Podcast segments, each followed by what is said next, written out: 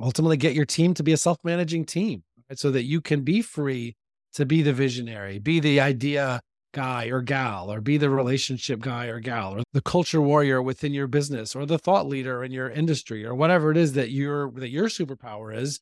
It's about time doing that and have a leadership team that actually comes with batteries included.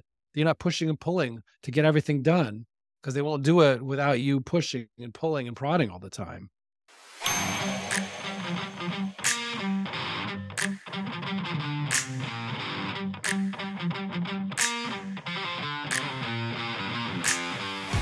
Welcome back to Seek, Go, Create. This is Tim Winders here. I've got a question for you.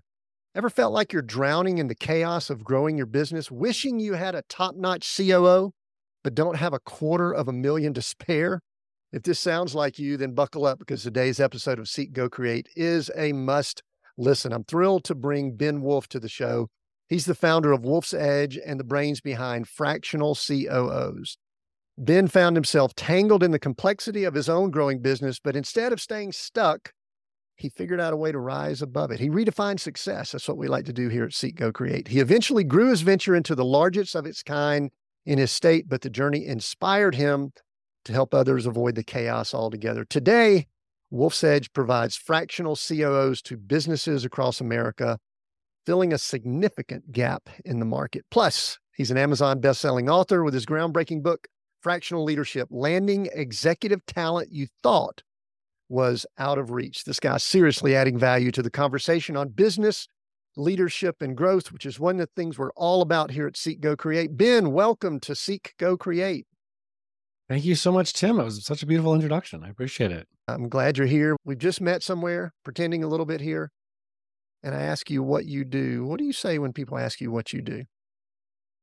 I say that I have a firm of fractional chief operating officers, COOs, which essentially means that when a business owner is hitting the ceiling and not able to grow anymore, they realize they need somebody who's actually done this before to help lead them and their team to towards the path of actually scaling and achieving their dreams and not being stuck in the weeds in the day to day of the business.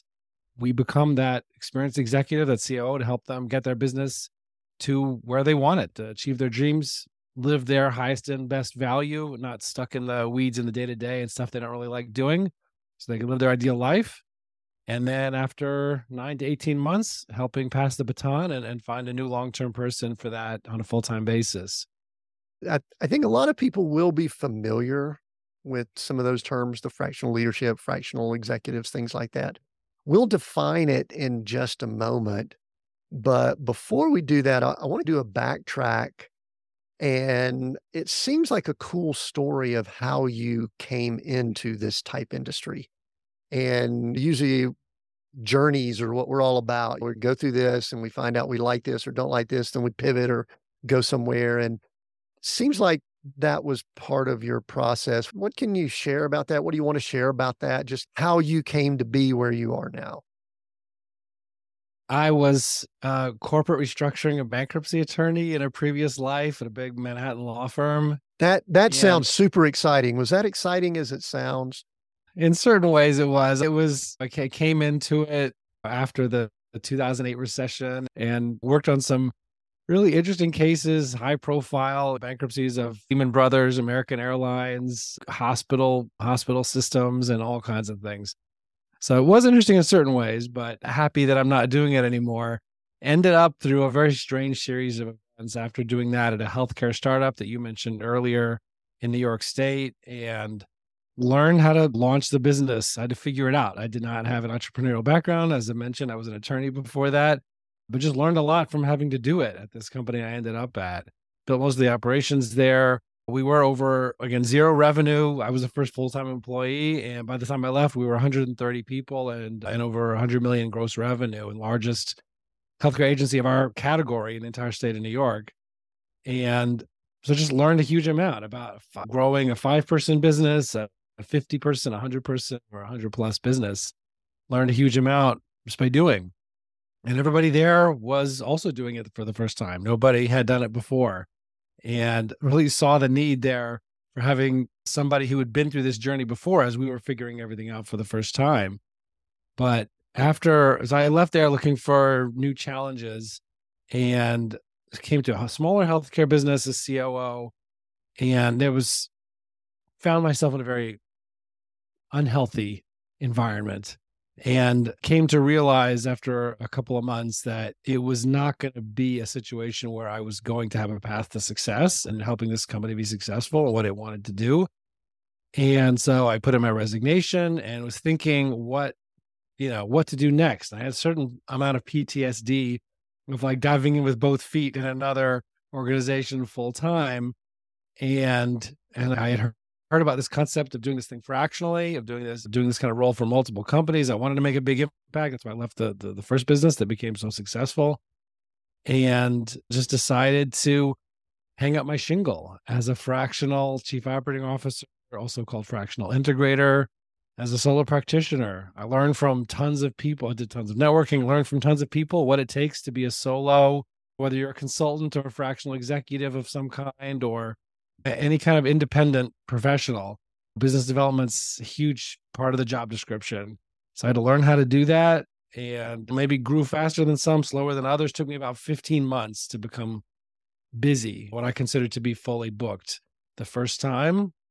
And after that, I guess I had hit a certain critical mass of the work that I'd been doing. And so continued getting a lot of leads, referred them out for a while, that eventually started to build a firm. And so that's ultimately decided to build that firm.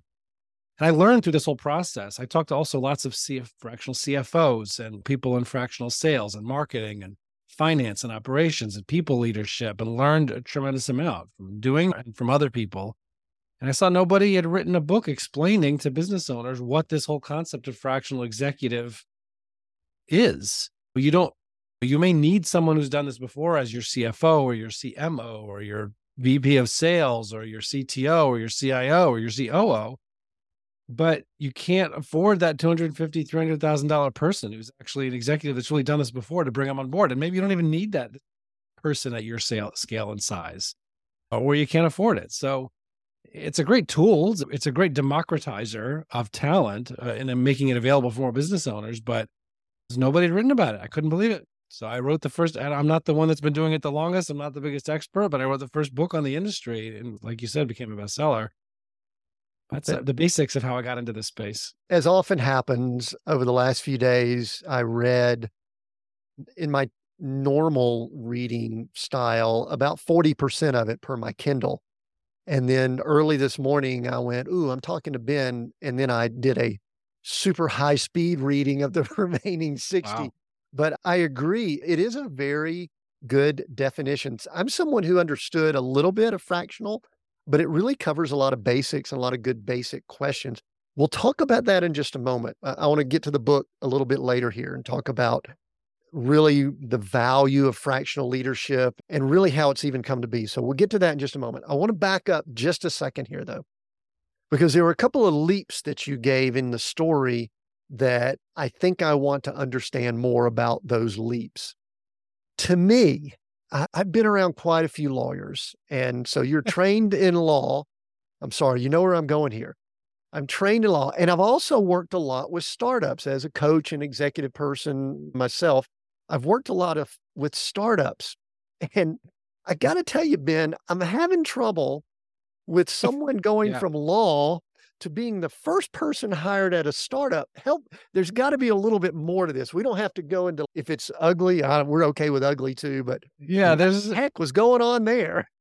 The, there's a couple of angles that we we could go with for that story. One is from their perspective, like why would they bring in this guy with a law background?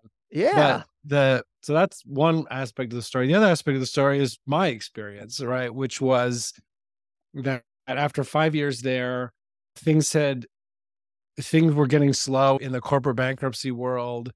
Our department's billings were getting low. My billings were particularly low within the department. So a few of us mid-level or senior associates were let go. And so I lost my job and on my 40th birthday. And and so that was not fun. I started trying to look for in-house counsel jobs and other bankruptcy law firm jobs. And I had some progress with some of those, but I don't want to limit limit that. I, I took the, I had a friend give me the Clifton Strengths Finder. If you're familiar with that assessment. Yeah, I want to say we're, started, we're very familiar here, and our audience is. We've actually interviewed some experts in Clifton Strengths here. And I love that assessment because it goes for the strengths, not just this personality profile thing. So yeah, we I, I love that. I just want to add that commercial in. Yeah, no, so it was very interesting. And it was part of me trying to get a better understanding of myself and what other things could I potentially, even later in life, think about going into that would utilize my strengths, that would maybe utilize more of my strengths than what I was doing in the law. And so I started exploring that. started I started applying at nonprofit executive director jobs, actually, either running small nonprofits or or running regional divisions of larger ones. So I had a number of applications to this. There's a guy I met was starting a non, or no, I mean, he already had a nonprofit looking for someone to run it and met with him, had a good meeting, two hours, ended up not mm-hmm. hiring anybody. But he texts me three months later. I was unemployed for a total of five months. Texts me three months later after this meeting. Hey, yeah. He just texts me. We got on a phone call. And then by that Thursday, he offered me this job.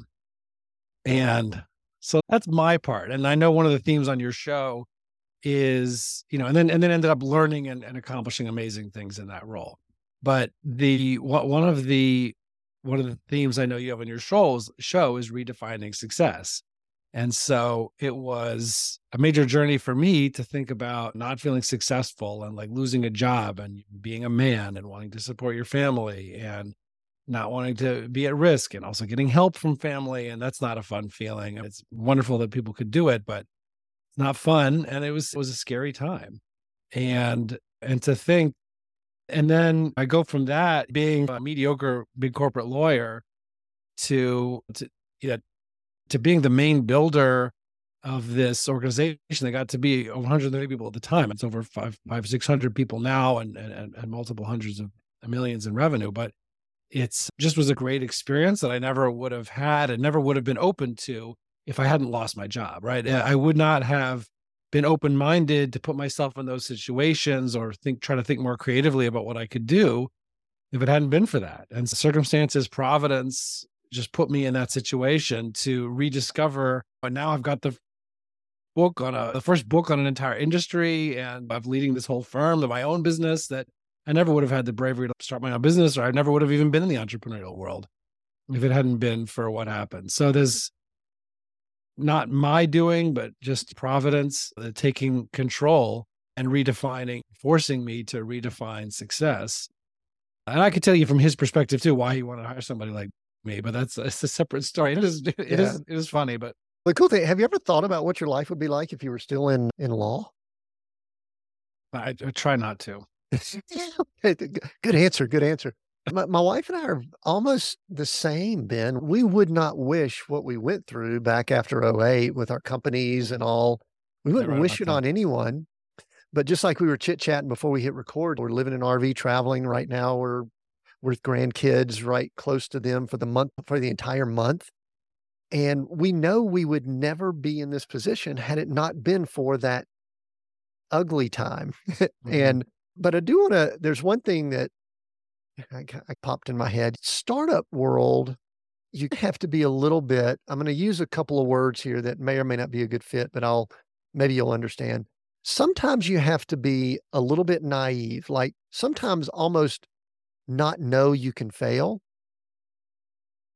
And also, you need to be pretty brash and bold. I don't want to use the word delusional, but that's sometimes what comes to mind to be really good. and I know when I went through some ugly things, and you mentioned you got fired and let go from this firm.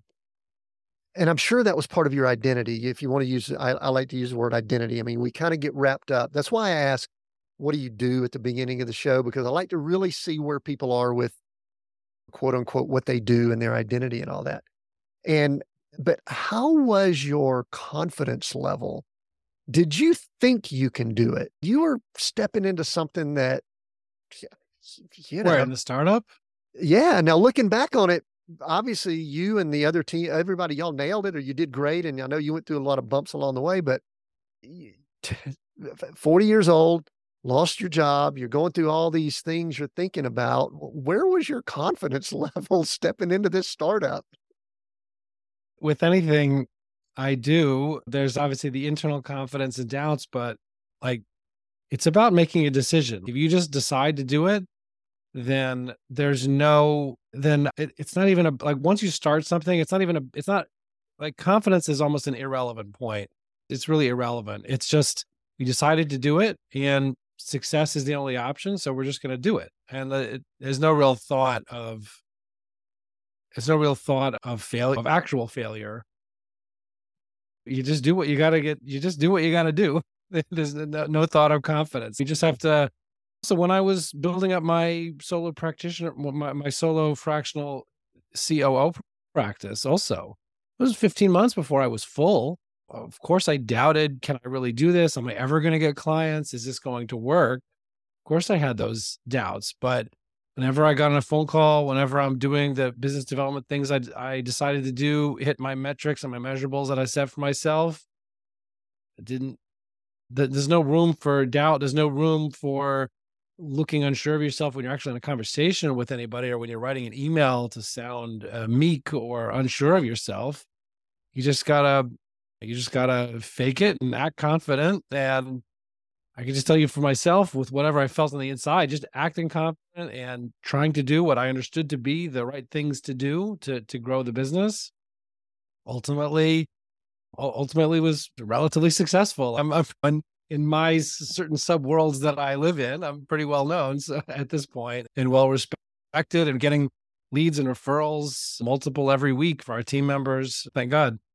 Just gotta fake it till you make it. Sometimes I don't want to say our backs need to be against the wall or we need to be in a we need to be pressed like the olives they're they're pressed in grapes you press them to get what's good out of it the olive oil or the wine or whatever it is so maybe we do need to be pressed at times I, have thought this is an interesting thing and we'll talk about this and then we're going to move into uh, i want to do a deep dive into fractional leadership in the book and all but i've often thought i i went to georgia tech and i got an industrial and systems engineering degree and I think back about how I did that. And I really look back and I go, you know what? That's not what I was created to do.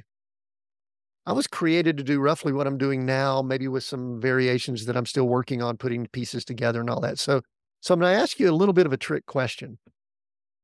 Were you created to do what you're doing now? And if so, then how did you end up going to law school?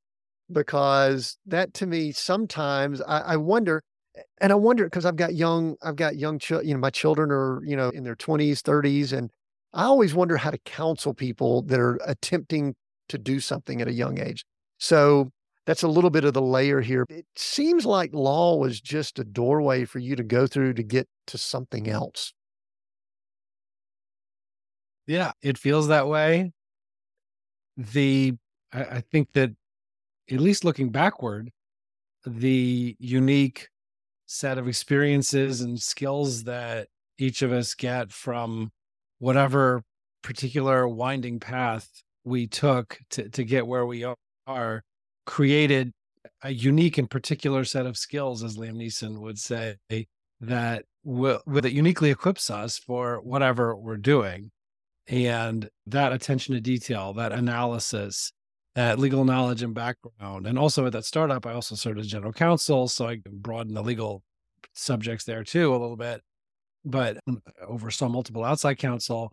But the, but it's, it just come, it just altogether puts, it puts a unique set of skills into a person. But it's a different perspective when you think about, okay, now you're talking about your kids in their 20s, 30s, or teens thinking what they should do.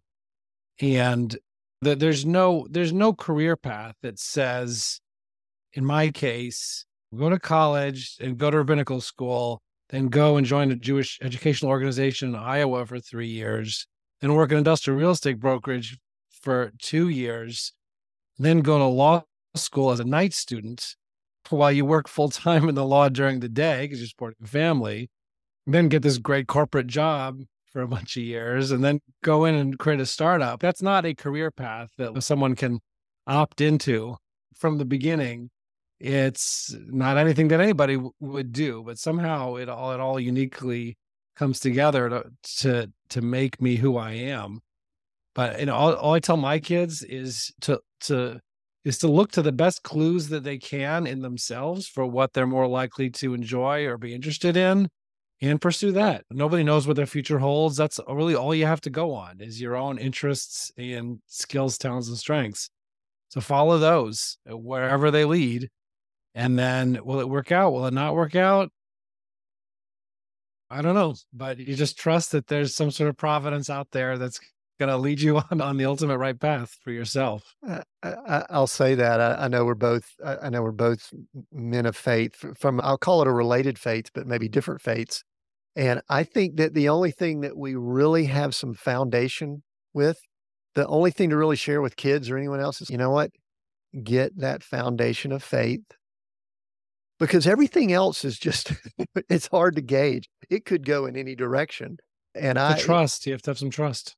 Yeah, yeah, trust. And one of the things that I think that bothers me in the world we're in, you and I were just talking about this briefly, just with some current events and just the way the content creation and news cycle is that there are so many people out there that speak in such a tone of def- definiteness, of absolute, this is the way it is.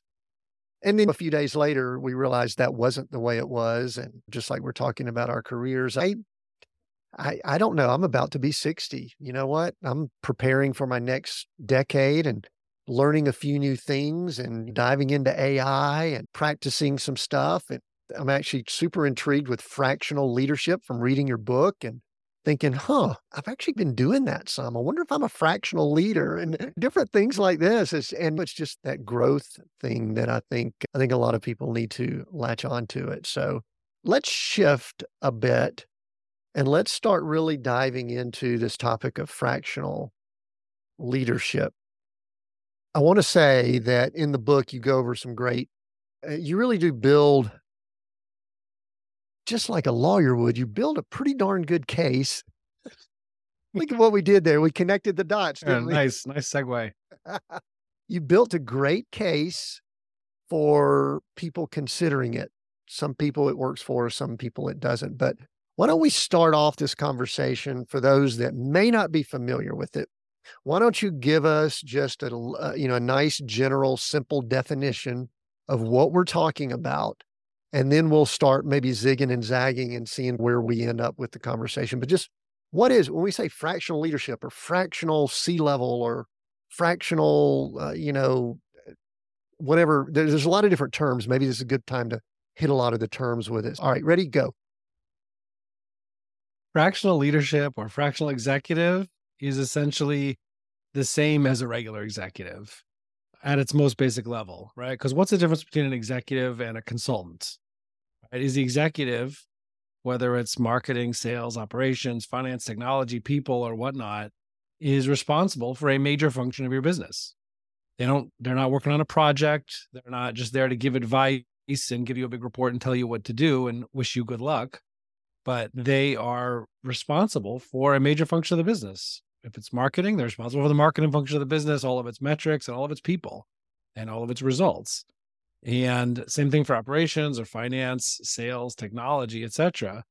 And so that's what a fractional CTO, CIO, CMO, COO, etc., CFO is. They're your head of finance. They're and they're responsible for your people, your systems, your numbers in that department of your business.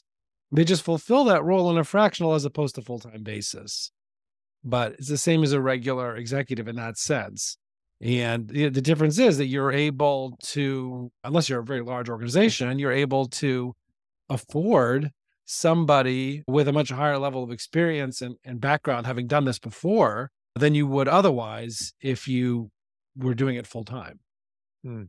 All right, let me hit. I'm gonna hit some devil's advocate, some counters to it. It's like how could someone do a great job in my organization if they're not working for us full time? That's a great question. The the it's interesting. I think one of the things you have to delve into to understand where that question comes from for at least for most of us is a perception that comes from what I call helicopter. I talk about it in the book, helicopter management which is this idea that the way that your organization evolved and grew over time, you end up having a bunch of people who are maybe not the right people for their roles. And some who are maybe not even right for the organization at all, maybe toxic or whatever issues that they have, or good work ethic or whatnot. And they're people issues, not enough attention to de- detail, not enough care about customers, whatever it is, they're not the right people.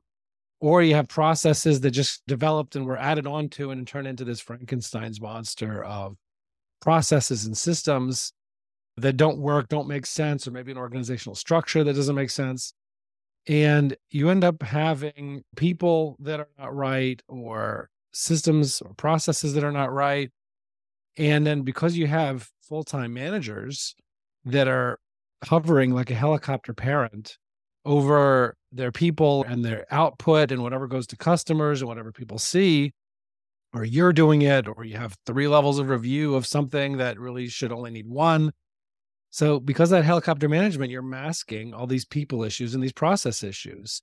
So, you think it has to be full time because if you would take away that babysitting and that helicopter management, all, all heck would break loose. It, it wouldn't work if it's not full time. I think that it's important to realize that I think that kind of mindset, that's how a lot of businesses work, is just like a lot of helicopter managers or helicopter people and babysitters. And so when you have a fractional, what that takes away is it takes that is it takes that mask away. It takes that mask away from people issues and takes that mask away from process and metrics issues.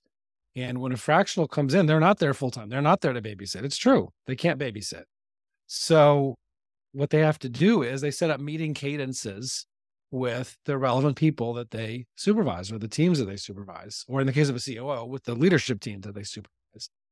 And they set up measurables to which those people are responsible. They set up accountability around projects or goals or milestones, and they review those at that weekly cadence. And if stuff is not happening in between, there's nothing to cover it up. Like the numbers are there or the milestones are met they're not met, or like people either doing what they're supposed to be doing or they're not doing it. And you're not there to always save them when it doesn't work or when people aren't working. And so it just brings to the forefront all these issues that may have been masked before that.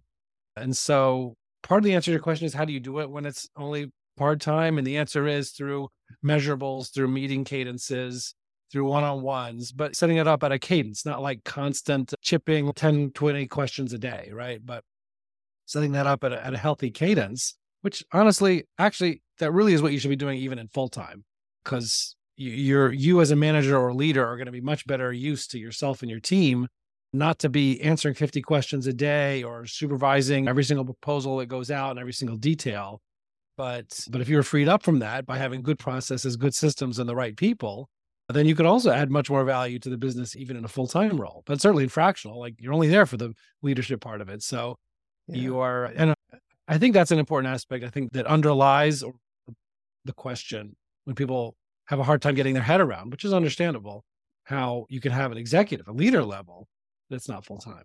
What's interesting, I like the parenting analogy that you use because I was sitting here thinking, as you were saying, I was thinking about organizations I've worked with or for, and it does seem as if often the leadership, we'll just say leadership, sometimes it's a founder, sometimes it's you know, d- there's also this no man's land for a lot of companies.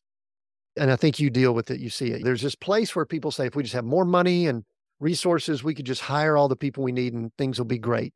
I don't know that I agree with that. I think there needs to be a progression, and the progression needs to be, and I'm spending time right here with my granddaughter. So they're one in four. And I think a lot of people treat their business, some of them treat their lives this way, as if they're dealing with babies and toddlers when they're 21 years old and they really need to be treating them with a little bit of just accountability, let them go do their own thing, check in, like you were talking about process systems and things. And I think that's a culture thing. In fact, I think you talk about it in the book some that there is important, it is very important to have a culture that can have a, a fractional leader and that is open to it because you also need to have a, a, team and a group of people that are okay with someone coming in and out let's just use an example one day a week is that seems like a good rhythm is that correct yeah very often yeah so they come in one day a week and but so there needs to be the culture that's there that can handle it. Talk a little bit about, you already mentioned the helicopter parent. What type of a culture and a business would be ripe for something like a fractional leader? I'll speak more to the business owner because that, that's really the most relevant question when it comes to what culture is open to it. Because if the business owner is has got the right attitude and he, he w- wants the help and is open to growth and learning and wants to do things better, because like that's why they're bringing somebody in, right? Because they want something different than what they have. And if they're behind it, if they have got a good attitude, then even if everybody else in the organization doesn't, it may take a while, but you'll eventually get there. You may have to replace most of the company, but you'll eventually get there. You'll eventually be successful. So it's really, and even if the team has got great attitude and everything, but if the business owner is not open minded and is not really committed to making the hard decisions to actually achieve the success that they ostensibly want, then you're not going to be successful, even with a great team and a great culture among the leaders and managers or for frontline employees. So think more about the business owner. And if the business owner is has a certain level, obviously they have a certain level of expertise and a certain level of genius uh, to have built what they build and done what they've done. But they have to, together with that, also have a level of humility and a level of frustration with how things are going, and really a desire to want to know and and do a better way and be mm. open minded to that.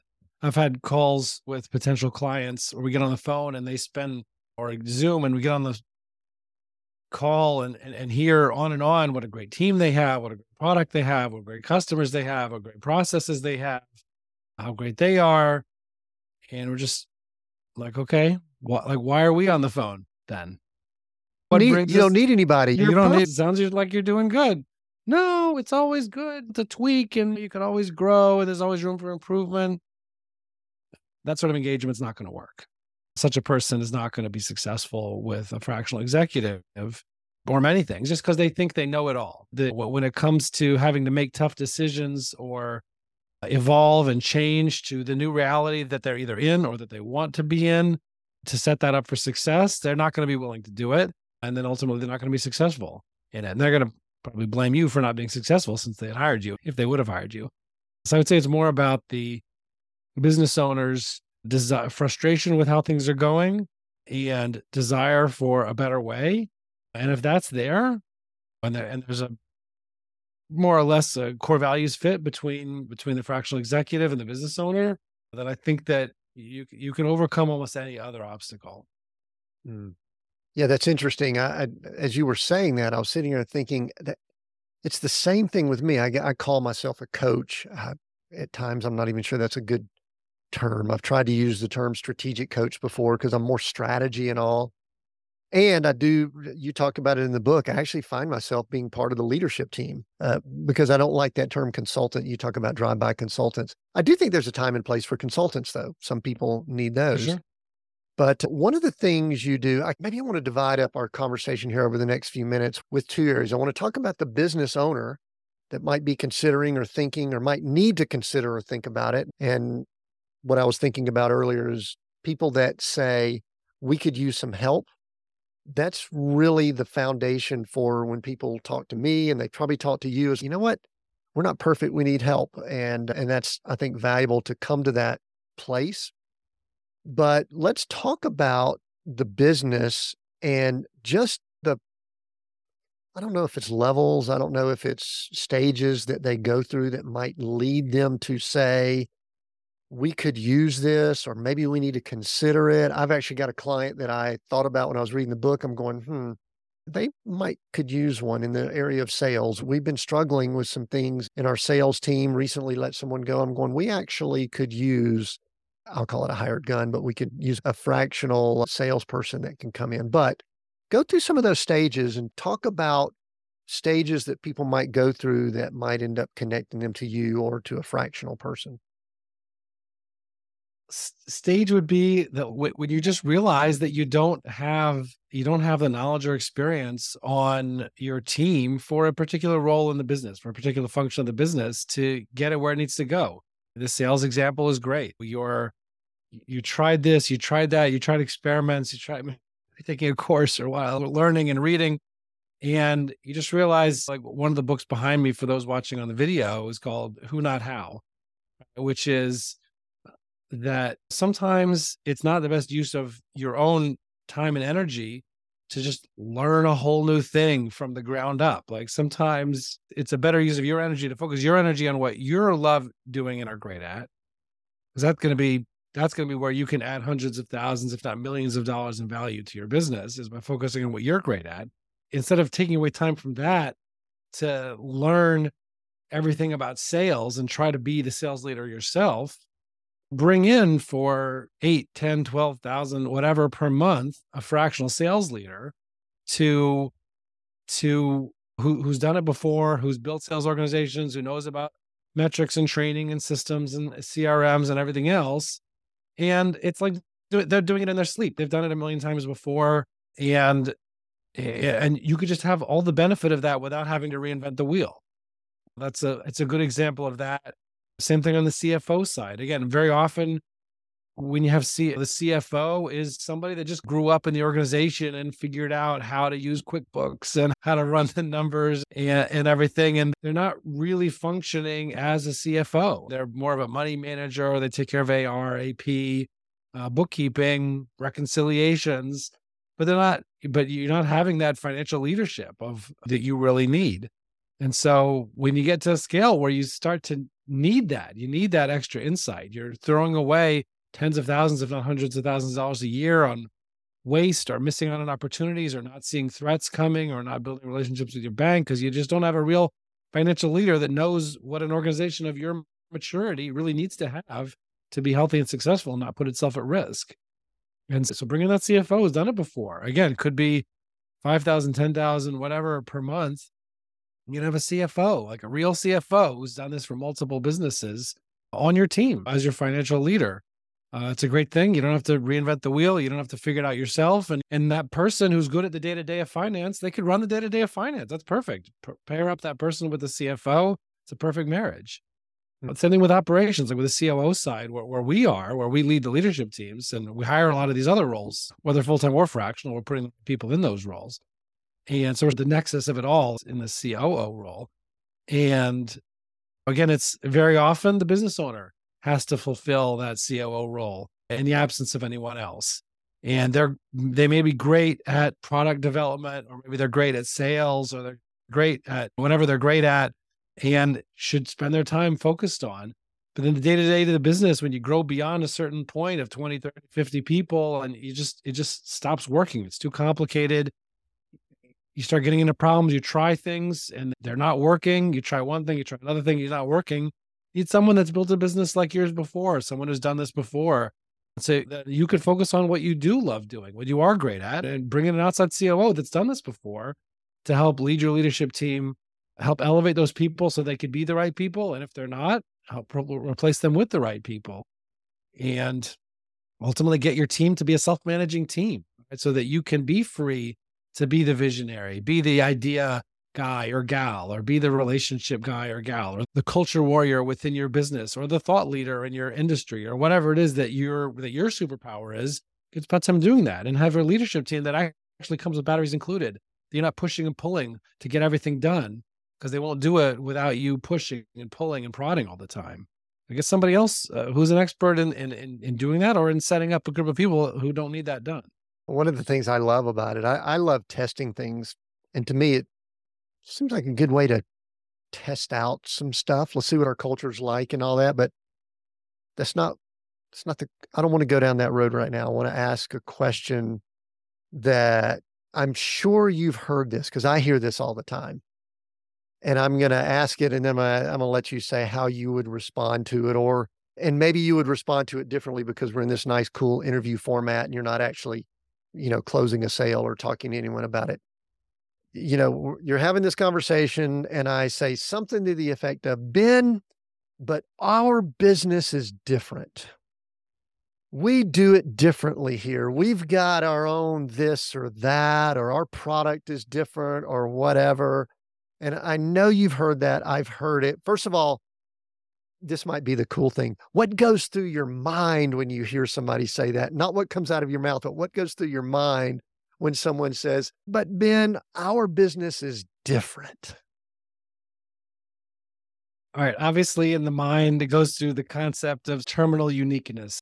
80% of businesses are the, are the same, regardless of whether it's manufacturing or SaaS companies or retail or professional services. Like 90% of running a business having right structure and vision and accountability and metrics. Now, what those what that vision is, what those metrics are, what that accountabilities are specifically for, that'll be different.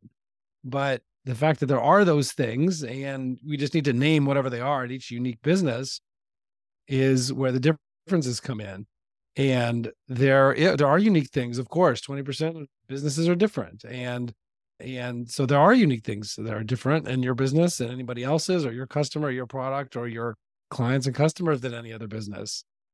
But what I say out loud it, eh, to the to answer that question is that what a fractional executive, if they're good, and like my team is adept at, is marrying together their experience running businesses and managing teams and setting vision and, and, driving execution towards whatever the unique visions of each of those businesses are.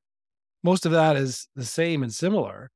In marrying that experience together with learning from you guys, learning from the business owner and the other members of the team, the unique things of their business and not usurping or replacing your knowledge of your customers, your product, and your team uh, with ours because it is going to be unique in some ways.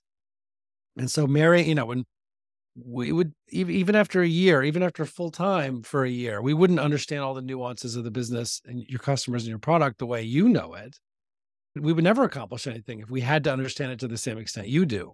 So what we do is we marry together that utilization of the wisdom in you and your leadership team and marrying that together with our experience about what works and what doesn't work and how you have to build a business and what things are important so we're not reinventing wheels and marry those two things together and then drive execution on it.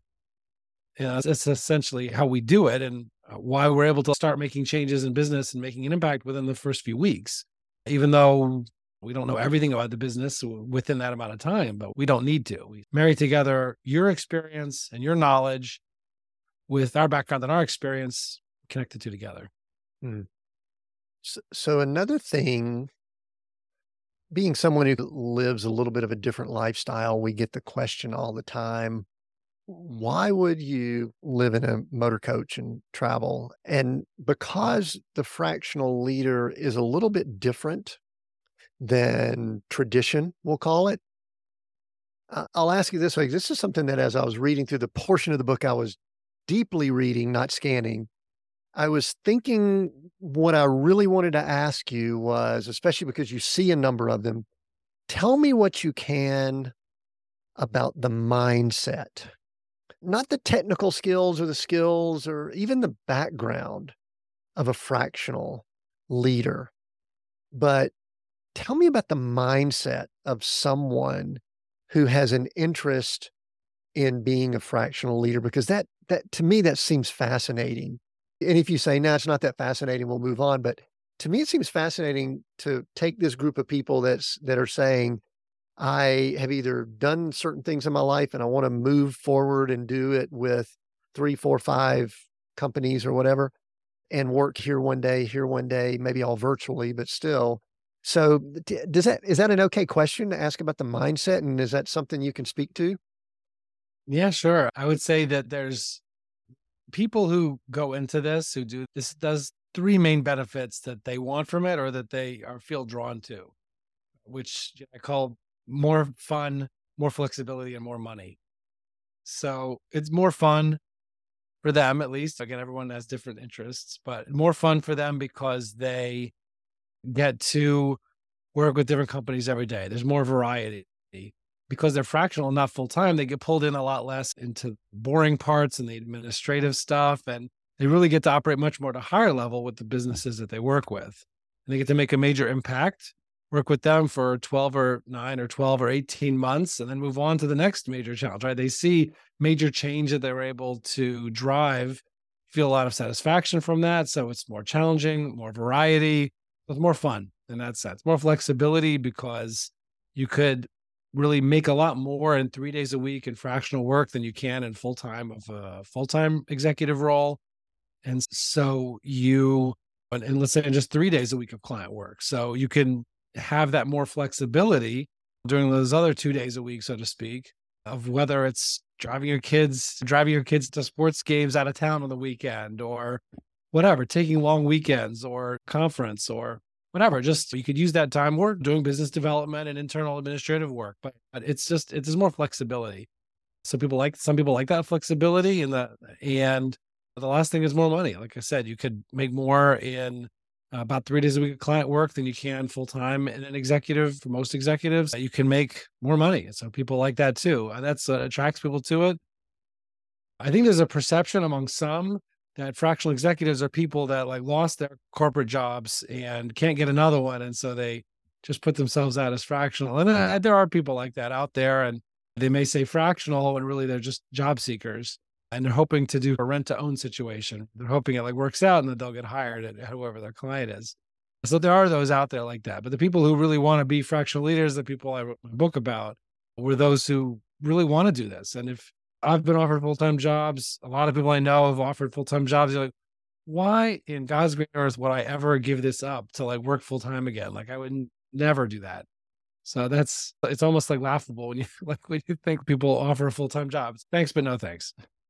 I've heard the same thing about, you know, someone who's like a coach or an executive coach like me. It's like, oh, can't, you know, lost your gig, lost your job, whatever. And no, but one of the things, and I think you skirted it on some of the things you just brought up in those three items.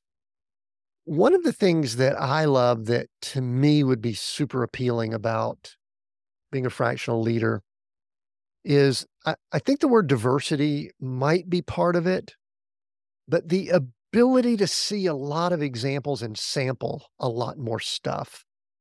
Because one of the things that I feel like some of the biggest value that I bring in with a client is not the fact that I had companies and we lost them, even though that is actually part of my story, but the fact that I'm working with eight to 10 at one point and I'm learning from every one of them. And I'm taking from one, not trade secrets, not nothing like that, but I'm just taking things that worked here and saying this actually could work here also. And you know what? I actually find that I enjoy interacting with diverse I don't even know if it's companies, people, leadership styles, cultures, different things like that. That's part of it too, isn't it? Yeah, it's definitely an appeal. You have we have the same benefit, obviously, and fractional executives have the same benefit, and we uh, with my firm wolf's edge integrators we try to multiply that by having all of our team members are meeting every week and talking over sticky client issues with each other so we have a brain trust of fractional COOs they're all benefiting from each other so we got one challenge and we'll, we'll come back to our client with eight different ideas and other things that have been done in other companies not just from our own experience but from our colleagues experience which is nice nice could i pay a couple bucks and just be a part of that brain trust Actually, interesting thought there. So, a couple things I want to wrap up and talk a little bit more about the book. But before I do, there's a couple of learning points I want us to get from you because I always love when I interact with people. It goes back to what I just brought up interact with people that get to see a lot of examples. And I know you see a lot of things from companies, company leadership, businesses, and organizations and then you also see a good bit from the leaders and your fractional leaders that you have.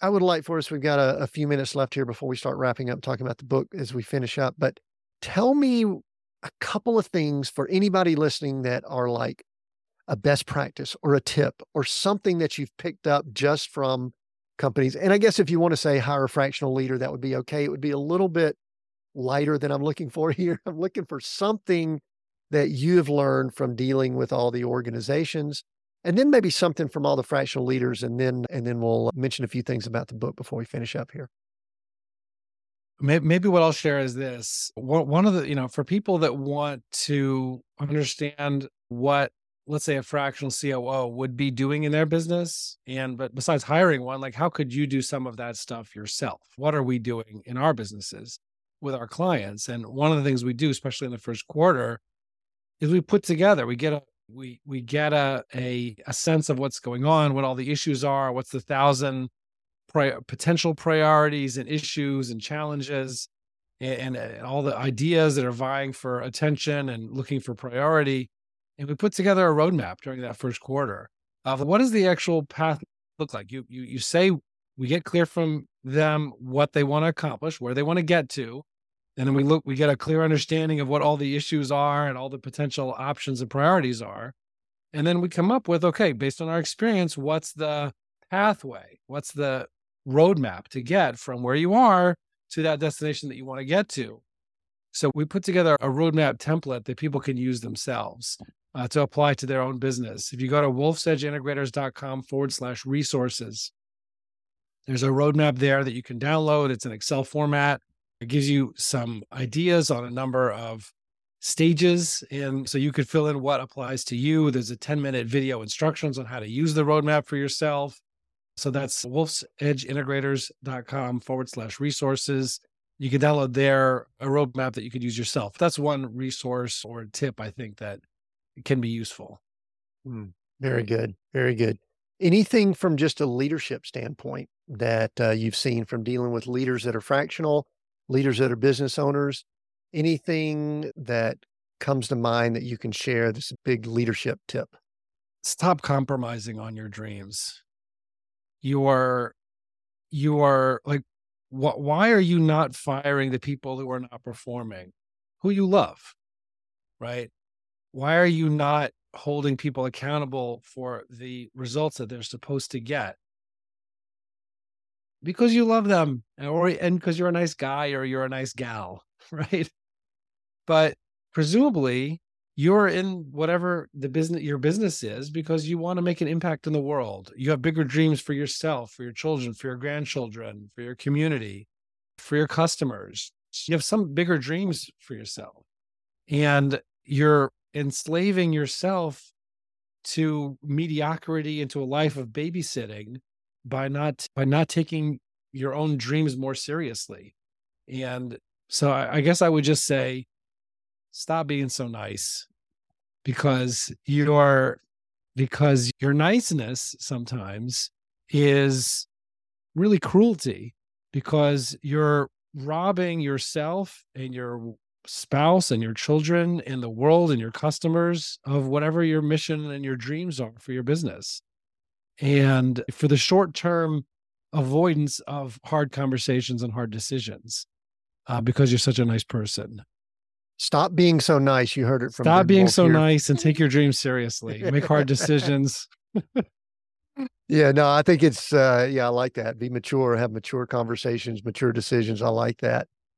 The book is Fractional Leadership: Landing Executive Talent You Thought Was Out of Reach.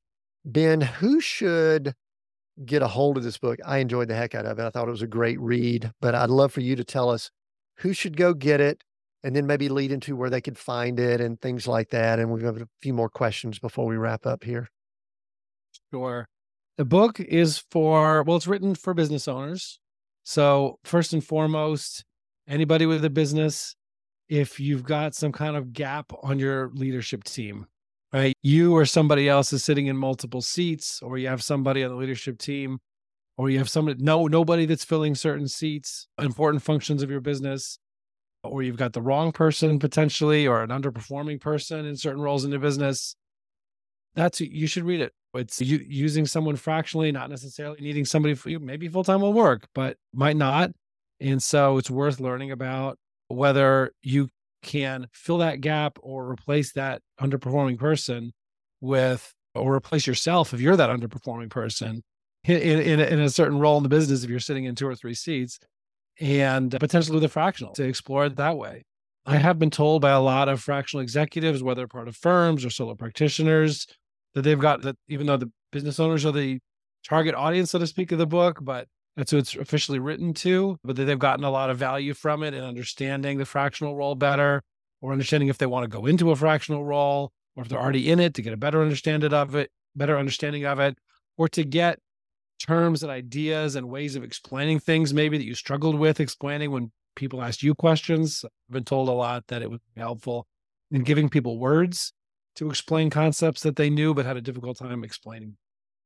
Mm, okay. They can find it, I guess, wherever books are available. And yeah, it's look, Amazon, it's Audible, Kindle, a paperback, hardcover, uh, whatever format you want it, it's it's available. Sure. Tell us about the podcast. Win Win. Is that the name? Win-win? Yeah, Win Win. The Win Win podcast. Our theme is anything that gives value for small and mid sized business owners.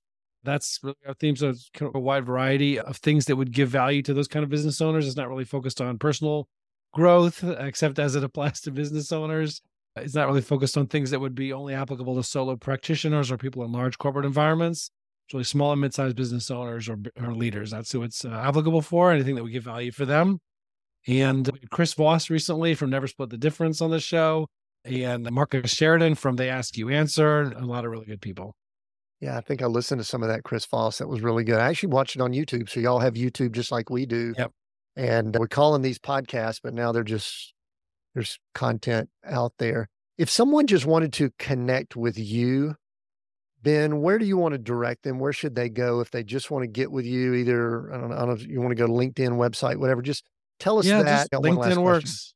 Yeah, just let, LinkedIn. LinkedIn is perfect. If it's for me, if it's anything about wolfsedgeintegrators.com, uh, there's a lot of good information there, a lot of FAQs, videos, long blogs and videos that just answer your major questions.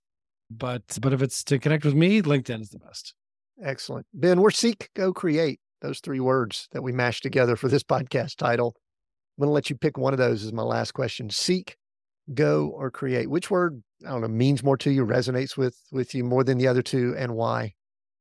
I don't know if everybody says this, but it's create. It's building big things. That's what I enjoy is is building things, building teams, building my company, building other people's companies. Creation's what resonates with me.